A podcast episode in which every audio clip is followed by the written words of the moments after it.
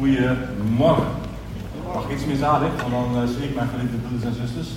Dat vind ik altijd iets fijner. Goedemorgen, ik wil graag een beetje in de ogen kijken. Um, dankbaarheid is uh, de focus van deze preek. En daar was ik eerlijk gezegd in eerste instantie helemaal niet zo blij mee. Dat ik me moest verdiepen in het thema dankbaarheid, om dat ook te spreken, daarover te spreken vanochtend. Want ja, heel eerlijk, niet alle omstandigheden in onze gemeente zijn reden tot dankbaarheid. Om het maar voorzichtig uit te drukken. En toch, juist het feit dat niet alles roze geur en maneschijn is, maakt eigenlijk alleen maar extra scherp duidelijk dat dit een thema is dat thuis hoort in de serie Radicaal Leven. Want, want dankbaarheid ontwikkelen, dankbaarheid oefenen, en dankbaarheid volhouden, dat is een radicale manier van leven. Dankbaarheid als centrum eigenlijk van ons christen zijn. En, en waarom is dat zo? Waarom is dat zo radicaal? Omdat het zo vaak ingaat tegen allerlei krachten in ons, tegen allerlei krachten buiten ons, die ons eigenlijk de grote leugen willen laten geloven. Dat we van alles nodig hebben om dankbaar te kunnen zijn. Of dat alleen maar als de omstandigheden goed en gunstig en gezond zijn, dat we dan pas dankbaar kunnen zijn. Maar dat, dat is echt een leugen. Het woord dat we in de Bijbel tegenkomen voor danken en dankbaarheid betekent letterlijk dank zeggen. En dank zeggen is een daad. Dank zeggen is een keuze. Dank zeggen is heel vaak ook een wilsbeslissing. Je hoeft je niet goed te voelen, het hoeft niet allemaal lekker te lopen in je leven of in de gemeente, om toch oprecht en intens en intensief dank te zeggen.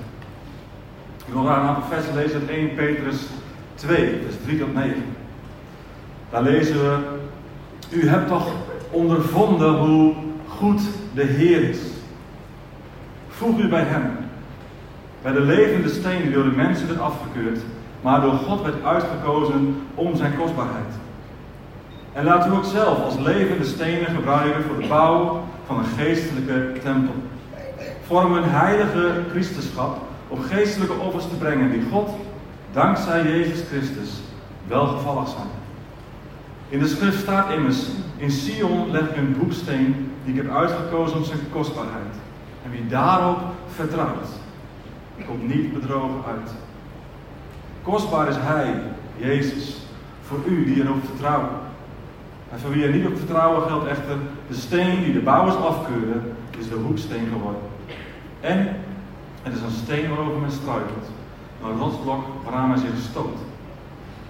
Ze struikelen omdat ze Gods woord niet gehoorzamen, daartoe zijn ze bestemd. Maar, maar u, u bent een uitverkoren geslacht, een koninkrijk van priesters, een heilige natie een volk dat God zich verworven heeft om de grote daden te verkondigen van Hem. Die u uit de duisternis heeft geroepen tot zijn wonderbaarlijke licht. Dat zijn nogal wat titels die, die wij, ook als gelovigen, als gelovigen hier en nu, krijgen opgeplakt. Iets om per definitie dankbaar voor te zijn. We zijn, we zijn een uitverkoren geslacht. We zijn een koninkrijk van priesters. Wij samen zijn een heilige natie. We zijn een volk dat God zich verworven heeft. Wauw. Zeg even tegen je buurman deur van, joh, dit gaat over jou. Doe eens. Dit gaat over jou. En als je zelf niet gelooft, het gaat ook over jou. Dit gaat over ons. En dat is nogal wat. Dat zijn per definitie grote redenen om dankbaar te zijn. We zijn ten eerste een uitverkoren geslacht. Waarbij geslacht eigenlijk duidt op de gemeenschappelijke afkomst die wij hebben. De lezers van deze brief van Petrus, en ook jij en ik als lezers van deze brief van Petrus, behoren door wedergeboorte, dat is ons geloof als in Jezus als verlosser en als Heer, dat we daardoor tot één familie horen en dat we daardoor dezelfde Vader hebben. Door zijn offer aan het kruis heeft Jezus de weg naar het hart van de Vader herstelt. En, en een groter dankpunt is er volgens mij niet. Door jij en ik, we zijn door ons geloof in Jezus als verlosser en Heer. We zijn geliefde zonen. We zijn geliefde dochters van de Allerhoogste God. Hoe fantastisch is dat? Daar kun je elke dag opnieuw voor danken. Los van wat er verder ook speelt in je leven. Los van wat er verder ook speelt in de gemeente. Jij bent, ik ben een geliefd kind van de Allerhoogste God. Halleluja. Dank u wel. Halleluja. Halleluja. En we zijn ook nog eens een koninkrijk van priesters. Jij en ik, wij zijn bedoeld als priesters van God. Met als eerste opdracht het brengen van offers. Niet langer de offers zoals die in het Oude Testament gebruikt waren, dieroffers en spijsoffers. Daarom gaat het niet meer. Nee, het gaat nu om offers die van geestelijke aard zijn. Gebeden, lofprijzingen zoals de Bijbel het noemt, en, en dankzegging. Onze aanbidding, dat is niet iets waar, ja het is mooi, het is fijn als we ons daar zelf ook fijn in voelen, maar dat is niet de essentie van aanbidding. Onze aanbidding is een offer voor God. Onze dankgebeden zijn een offer voor God. Als jij bidt voor anderen, dan breng je op dat moment een offer voor God. Dan vervul je je priesterrol. En de vraag naar deze dienst is dus niet of je fijn gezongen hebt. De vraag is of je een offer hebt gebracht van aanbidding en dankzegging. Los van de liedkeuze die is gekozen. Natuurlijk kan het soms helpen, heb ik ook. Sommige lieden kan ik makkelijker in meekomen in aanbidding dan anderen. En toch, als ik niet zo makkelijk meekom, is het een keuze om wel te aanbidden. Want dat is het offer, het geestelijk offer wat ik mag brengen als onderdeel van het koninklijke priesterschap. En we zijn niet alleen een uitverkoren geslacht, we zijn niet alleen een koninkrijk van priesters. Daarbij komt ook nog dat wij als gelovigen een heilige natie volgen. Een apart volk. Ja, dat apart, dat klopt wel. Het is apart gezet. Wij zijn apart gezet. Door God. We zijn apart gezet omdat wij voor Hem zijn bestemd. We, zijn van Hem. Wij zijn van Hem. En het allermooiste en allerkostbaarste is, dat betekent dat niemand en niets ons kan roven uit zijn hand. Wij zijn van Hem. Ik ben van u. Jezus. Dat is een statement. Om altijd weer dankbaar te zijn. Als het druk is van buitenaf. Als je wordt aangetast, misschien wel soms in je identiteit. Door dingen die gezegd worden. Dan moet je daar naar terug. En dan kun je altijd even danken. Maar ik ben onderdeel van die heilige natie. Ik ben apart gezet. Ik ben van u. Dank u wel. En dat volk, die, die heilige natie, die heeft als opdracht om de grote daden van God te verkondigen. En dat is ook een wel. Ik vind dat elke keer opnieuw verbazingwekkend dat God ons wil inschakelen, dat God ons wil gebruiken om zijn grote daden te verkondigen. Grote daden die hij al heeft gedaan, die ons ook mogen sterken en bemoedigen, maar ook in het besef dat hij nog steeds die grote daden wil doen, kan doen en zal doen. En dat ons gebed daarin ook een verschil maakt. En juist in deze tijd niet alleen in onze gemeente, maar veel beter, juist in onze tijd, in deze tijd, in deze maatschappij, waar zoveel frustratie zit. In onze maatschappij waar zoveel teleurstelling zit. In onze maatschappij waar zoveel polarisatie en verharding plaatsvindt. Daar mogen wij vertellen. Daar mogen wij kanalen zijn van de boodschap van de vredevorst. Jezus, de vredevorst. En wij mogen zelf kanalen zijn van vrede. Kanalen zijn van verzoening. Wees een vredestichter. Niet iemand die aan een van de kanten heel hard loopt te schreeuwen. Zalig de vredestichters. Wat een kans. Juist nu. Juist in deze tijd voor ons als christenen. Om te vertellen van de vredevorst. Die in ieder wil ontmoeten. Die altijd verharding wil doorbreken en kan doorbreken. Wat een kans. En tegelijkertijd ook. Wat een verantwoordelijkheid hebben wij. En wat doen we het maandag? Wat doen we het maandag? Ik schaam me af en toe de ogen uit mijn kop. Als ik zie hoe christenen op elkaar reageren op social media. Echt, het is om te janken. Vanuit ons eigen gelijk. Oh, en ik moet altijd als eerste waken dat mijn hart ook niet groter wordt van mijn eigen gelijk. Vanuit het eigen gelijk er tegenover en wat we over elkaar zeggen. Het is verschrikkelijk. Zalig de vredestichters. Nou ga dan alsjeblieft niet kijken wat christenen zoal uitkramen op social media. En als je daaraan meedoet, stop daarmee man. Stop daarmee. Je zaait verdeeldheid. Je zet mensen elkaar op vanuit je eigen gelijk, vanuit je eigen visie, vanuit je eigen eindtijd, weet ik veel wat. Stop daarmee. Het is niet opbouwend. Het helpt de ander nooit. Zalig de vredestichters. Oh, mogen we nog niks meer zeggen? Dan gaat het niet alleen maar bezig met een ander veroordelen, dan zit je op de foute pagina.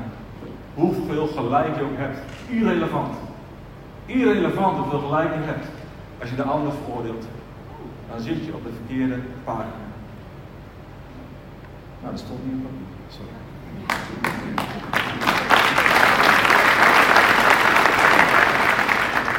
En dus, wij ontvangen die benamingen als, als priesters, koninklijk, als, een heilige natie. Die ontvangen we niet om onszelf op de borst te klappen. En dat zou ook niet wijs zijn, zeker nu niet. Maar wel om ons te laten beseffen wie wij ook alweer zijn. Om daarover opnieuw in ons hart geraakt te worden. En zo in beweging te komen. Het is de bedoeling dat wij in beweging komen, juist in deze tijd, binnen de muren van de gemeente, maar zeker ook in de maatschappij en alles wat daar speelt. Het is aan ons om woorden te spreken, om daden te stellen die getuigen van Gods ontferming. Het is aan ons, het komt op ons aan om woorden te spreken van Gods bevrijdende kracht, van zijn genezing, van zijn vergeving, van zijn verzoening, van zijn bevrijding, van zijn genade, van zijn liefde. Alles wat hij ons in Jezus Christus heeft gegeven en nog steeds geeft. Oftewel waar het gedeelte mee begon. U hebt toch ondervonden hoe goed de Heer is. Nou laat dat dan de kern van onze boodschap zijn. De goedheid van God. En daarin komt alles mee. Ook aan waarheid. Maar het komt bij ons eigen diepe besef van de goedheid van God. We kunnen, het is, we leven even om een mindshift te maken, we leven in een fantastische tijd. Een fantastische tijd om getuige te zijn van Jezus. We hebben zoveel kansen. Juist in deze tijd, waar het zo ingewikkeld is, waar we zo zien dat de tegenstellingen in de maatschappij toenemen. Gouden kansen. Gouden momenten. En wat doen we? Te weinig. Ik zie te weinig boodschappen van vrede, van verzoening, van heelheid. Gouden, en dan kan je zien wat je allemaal doet in je persoonlijke contacten, maar ook daar, in gesprekken met collega's en buren, waar het soms zomaar wow, serieus kan worden in hoe je denkt over corona, over vaccinatie en alles wat in samenhangt en allerlei andere onderwerpen. We hebben gouden kansen. Als we eerst even terugkeren naar dankbaarheid over de goedheid van God. U hebt toch ondervonden hoe goed de Heer is? Als het niet zo is, als je niet hebt ondervonden hoe goed de Heer is, laat dat dan je studieobject zijn voor de komende weken. Verdiep je in de Bijbel, in de goedheid van God.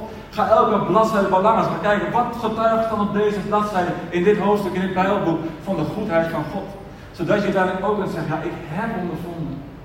Door het woord heen. En misschien ook wel door wat je ervaart dat God doet in je leven, hoe hij spreekt. Je hebt toch ondervonden hoe goed Heer is. Petrus gebruikt dit vers. En dit vers is een vrije weergave van Psalm 34, vers 9. Smaakt en zie dat de Heer goed is. Psalm 34 wordt vaker door Petrus aangehaald. En Psalm 34 zal, zal in die gemeente in Klein-Azië een belangrijke rol hebben gespeeld. Het is een psalm die op de nadruk legt op de hulp van de Heer. Zonder Hem zijn we nergens. Die, die psalm 34 legt de nadruk op de hulp van de Heer voor hen die in moeilijke omstandigheden verkeren. En in de woorden van Petrus, daar hebben de lezers Jezus geproefd. En de gedachte is, gelovigen, nu je de smaak te pakken hebt, ga dan op die weg verder. Welke smaak hebben ze te pakken? Het is allereerst de smaak van Gods goedheid. En letterlijk vertaald zijn goede tierenheid, zijn vriendelijkheid, zijn mildheid, zijn zachtmoedigheid. De gelovigen hebben die goedheid leren kennen. En, en van daaruit klinkt dan die roep, verkondig de grote daden van zijn goedheid. De grote daden van hem die uit de duisternis heeft getrokken naar zijn wonderbaarlijk licht. En, en, we denken soms dat zoiets alleen maar gaat over de grote, grote, grote dingen. Dat is waar, maar het gaat over kleine dingen. Maar wat is dan groot? Ik bedoel, wie kan iets noemen? Wie kan iets noemen als het gaat om grote daden van God? In zijn algemeenheid, in, in jouw leven, in het leven van de gemeente. Wat kenmerk jij als een grote daad van God? Misschien persoonlijk leven, in het algemeen. Roep eens wat. Iets hadden. Dit is de dag die de Heer is gemaakt. De grootheid van deze dag in zichzelf. Amen. Meerdere. Mensen zijn tien antwoorden over de grootheid van God. Anders hebben we, als we die kunnen roepen, dan moeten we een hele preek over de goedheid van God. Zijn trouw. Zijn trouw. Zijn goedheid duurt in eeuwigheid. Amen. Zijn goedheid duurt tot eeuwigheid. We hebben het hier over een eeuwige waarheid, een eeuwig principe, een eeuwige God. Uh, genezing, zijn natuur. Wat bedoel je dan met zijn natuur? De schepping, oh ja, de, de natuur. We kunnen God altijd danken voor de schepping die zo wonderbaarlijk mooi in elkaar zit. Vergeving. Het grootste wat we volgens mij in ons leven kunnen ontvangen. Vergeving van God. Genade. Genade. Zijn... Hij schiep ons in zijn evenbeeld. Hij schiep ons naar zijn evenbeeld. Dus wij, het is, het is te groot voor woorden te verwonderen dat, dat wij iets mogen weerspiegelen van wie God is. Ook samen als lichaam van Jezus, lichaam van Christus. Grote daden van God, yes, nog meer. Zijn liefde.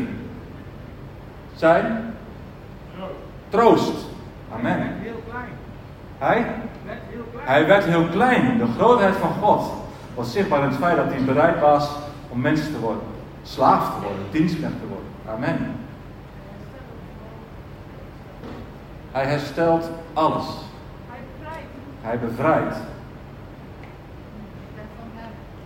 U bent van Hem.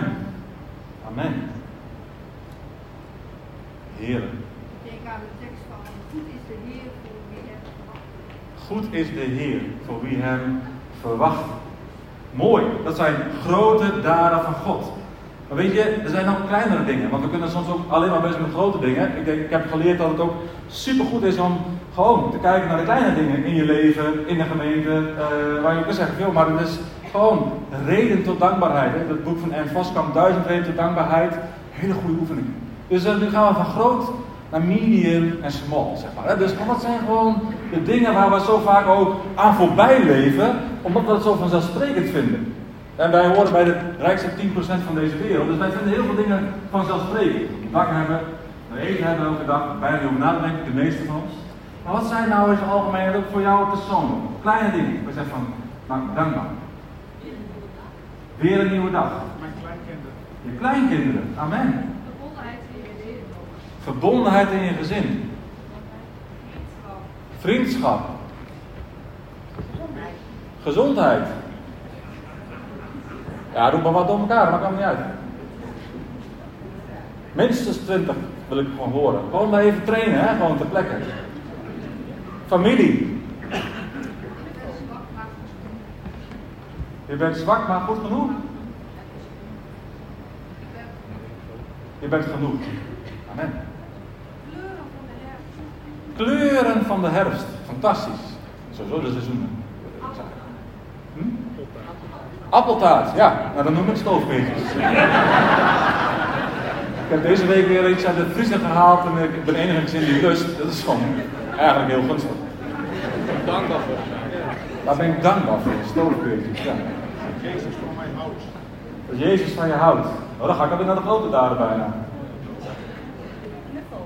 Een knuffel. Een goed gesprek. Warmte. Warmte. Het koud.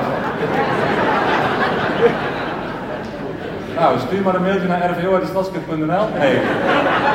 Nee, die, die mailbox zit absoluut vol. Dus eh, stuur maar naar mij. Stuur maar naar mij. Warm. Ventilatie, ja. We hebben hele goede ventilatie, dus daarom kunnen we ook samenkomen. Dat is wel fijn. Samenkomen. Community. Hm? Je bed. Een bed. Ja. Ja, wie heeft er allemaal een bed? Heb je de Heer wel eens voor gedankt? Je een bed hebt. De uitvinder ervan, ja. Ja, ik wil nog wel meer worden. Ik bedoel, ik had het gerekend op uh, 20, maar ik denk, het is goed om even bewust te worden. Wat, wat voor dingen komen naar boven? En nou even mensen die nog niks hebben genoemd. Dus hebben jullie genoemd, dan ben je nu uh, niet af, maar klaar. Hè, dat is net. Maar gewoon nog even mensen die nog niks hebben genoemd. Kinderwerk. Kinderwerk. Muziek. Huisdieren. Onderwijs. Onderwijs. Halleluja. Koffie.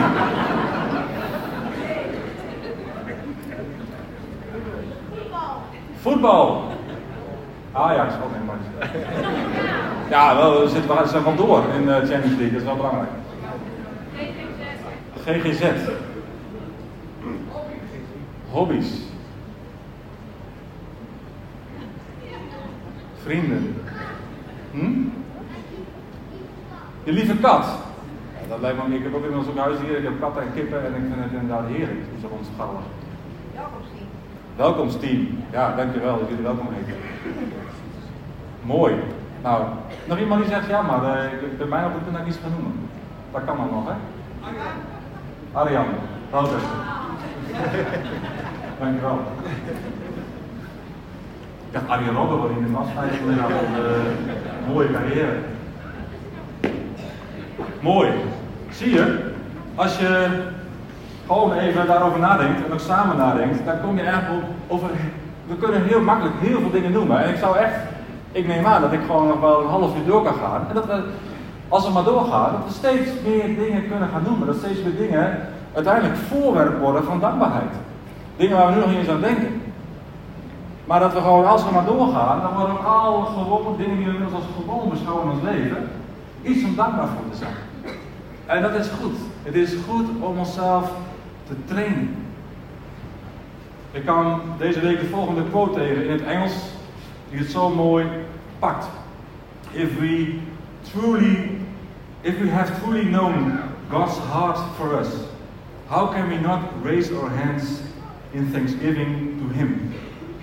Oftewel, als we echt het hart van God voor ons kennen, dat zich ook kan uiten al die kleine dingen die we net noemen en al die grote dingen die we net noemen. Als we echt het hart van God voor ons kennen, hoe kunnen we dan niet? Hoe kunnen we dan niet onze handen opheffen in dankbaarheid? Want weet je, ons gevoel van vandaag verandert helemaal niks aan wie Hij is. Het is ook soms heel goed om, om dat niet te negeren, maar soms om het wel even los te komen. Jouw gevoel, jouw omstandigheden veranderen niks aan wie Hij is. Onze keuzes en ons gedrag doen niks af aan Zijn hart voor ons. Nu niet. Nooit niet. En onze problemen, onze omstandigheden en verdriet, ze zijn niet voor eeuwig. Maar Zijn liefde is wel voor eeuwig. Zoals Romeinen 8, vers 18 dat zegt, het lijden van deze tijd Waar soms in kleine dingen zitten, waar soms in grote dingen zitten. Maar het lijden van deze tijd staat in geen verhouding tot de luister, tot de heerlijkheid die ons in de toekomst zal worden geopenbaard. We zijn op weg naar zo'n fantastisch mooie toekomst met Hem. En het is ook goed om dat perspectief af en toe te pakken. Ik ben dankbaar dat ik weet dat ik in Jezus eeuwig zal leven met Hem. Dat die heerlijkheid die zal ook aan mij ook geopenbaard worden, van omstandigheden. Ja, het is nu even ingewikkeld. Maar het is ook niet meer dan dat, hè. Ook als het even ingewikkeld is, is het ook goed om uit te zoeken. Het is even ingewikkeld. Maar joh, ik zie ook deze week, Jezus gaat gewoon door. Jezus gaat gewoon door met het bouwen van gemeente. Ook deze week, er komen gewoon mensen dat geloven. Ook deze week vinden er gewoon doorbraken plaats en herstel in relaties. Jezus gaat gewoon door.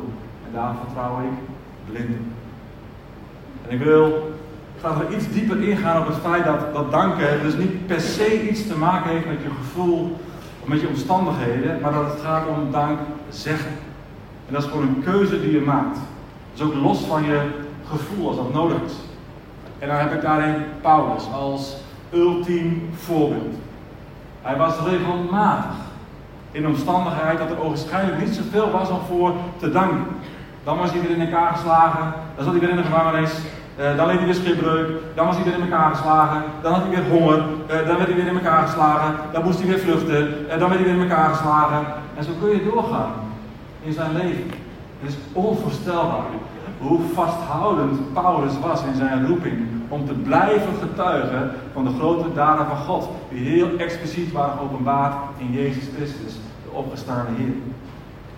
uitgerekend Paulus, als je zegt, nou als er iemand reden heeft tot klagen, en los van Job, dat is ons algemene klaagboekje met klaaglieden erbij, als iemand reden heeft tot klagen, dan is het Paulus wel. En juist Paulus, die zoveel recht heeft van spreken als het gaat om klagen en bijna om ondankbaarheid van Heer, ik volg uw wil, ik volg uw roeping. En moet eens kijken wat er allemaal gebeurt en wat voor shit zo ik allemaal wel niet terechtkom. Hoe kan dat nou? Ik doe toch uw wil, ik verkondig toch het evangelie en moet je zien wat mij allemaal overkomt. We kunnen zomaar denken, bij tegenslag, bij moeite. Hoe kan dat nou Heer? Ik volg toch uw wil? Ja, nou, niet zeggen dat de omstandigheden ingewikkeld kunnen zijn. En hij zegt dan, Paulus, 1 Thessalonicense 5, vers 16 tot 18. Wees altijd verheugd. Bid onophoudelijk. En dank God. Onder alle omstandigheden. Niet alleen op de dagen dat het goed is, dat het lekker voelt, dat het fijn werkt. Dank God. Onder alle omstandigheden. Want dat is wat Hij van u, is ook van jou, die één bent met Christus Jezus, verlangt. Wees altijd verheugd.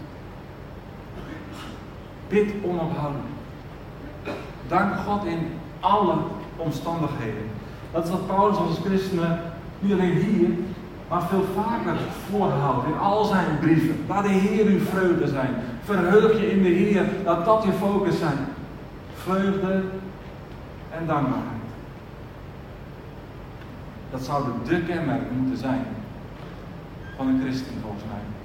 Als je iemand tegenkomt in de stad, je kent hem niet, dan zou je eigenlijk als het een christen is, bijna alleen al moeten kunnen herkennen aan vreugde en dankbaarheid. En dat zie je ook in je blik. Ik heb, ik heb pech, ook genetisch.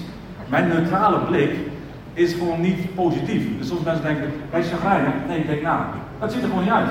En dus ik heb een achterstand. Ik moet gewoon van nature extra mijn best doen om vriendelijk over te komen. Dus ik denk van, ja, dat is chagrijnig. Ja, soms wel. Maar heel vaak ook niet, als je het dan denkt. Dus ik moet extra mijn best doen. Dat zit er wel. Diepe vreugde in mijn hart. Ik heb diepe dankbaarheid in mijn hart naar Jezus. Maar ik heb er nou helemaal niet de looks. Ja, ik heb wel mooie looks, mijn beste weet ook de looks. Maar daar gaat het niet over. Het gaat erover dat, dat de dankbaarheid niet per definitie van mijn gezichtsuitdrukking afstraalt. Begrijp je?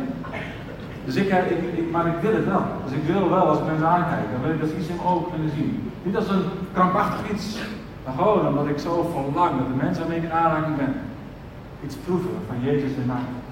En het mag zich boven alles uitdrukken in vreugde en in dankbaarheid. Dat is een boodschap die we vandaag hebben. En uh, geen vreugde, zoals nogmaals gezegd, ik wil het nog een keer benadrukken. Geen vreugde die afhankelijk is van de omstandigheden en de gebeurtenis, maar blijvende vreugde. Die verweven is met onze relatie met God. En ja, ik was die vreugde regelmatig kwijt de afgelopen weken. Maar wat ben ik dan dankbaar voor God? Wat ben ik dan dankbaar voor een biddende gemeente? Want ik heb echt ervaren dat er heel veel gebeden wordt. Er is een vrede die alle verstand te boven gaat. Vrede van God. Als antwoord op gebeden van velen. Ik heb er ook veel signalen van. Weet dat het gebed zoveel verschil maakt. Dus je bidt voor ons, voor iedereen die dit aangaat. Dankjewel.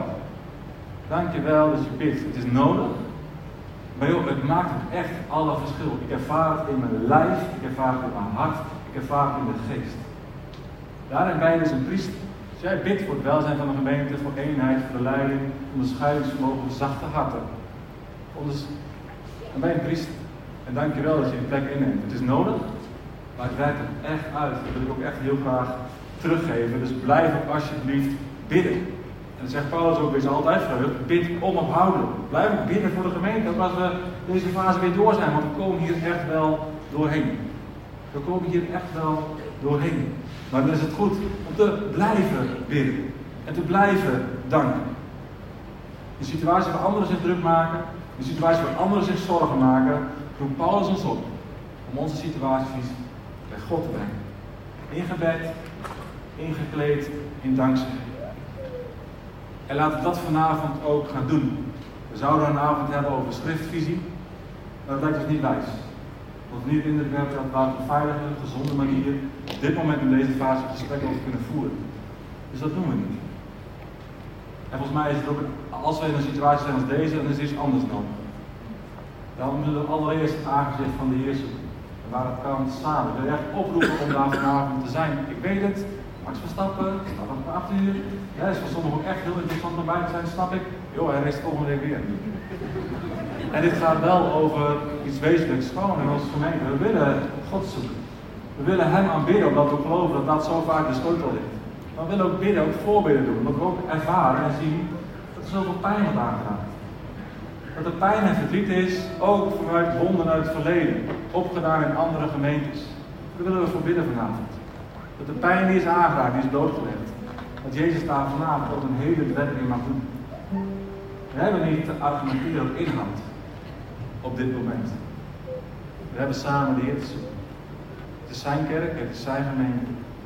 En uh, ik wil echt van harte uitnodigen om daar vanavond bij te zijn. Om te bidden, maar ook vanavond om te danken. Ondanks de dingen die er niet goed gaan in het proces, blijft ook gewoon de vraag: waarin kunnen we de Heer hierin wel danken? Waar kunnen we wel voor danken in de gemeente? Ook als het gaat om het hele verhaal van relatie. Want gelukkig er is genoeg om voor te danken. Ook nu. En ik ben dankbaar. Ik ben dankbaar dat Jezus in deze weken zichtbaar, tastbaar, gewoon doorgaat binnen de muren van deze gemeente. De muren niet letterlijk, maar soms wel letterlijk. En dan anders binnen het geheel van deze gemeente. Ik ben zo dankbaar dat Jezus gewoon doorgaat. Doorgaat met mensen aanraken. Met mensen roepen. Doorgaat met het geloof van mensen verdiepen. Doorgaat met het herstel brengen in relaties. Soms is dat dankzij ons. Ja, Heer, sorry. Soms is het misschien wel vaak ondanks ons. Maar Hij gaat door. En dank u Jezus dat u altijd doorgaat. It's your church. Amen. Laten we bidden.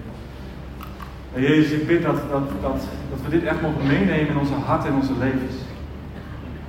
Heer, die, die grote dingen die op ons leven liggen. Heer, ik vind ons vaak zo slapjes en zo schuw.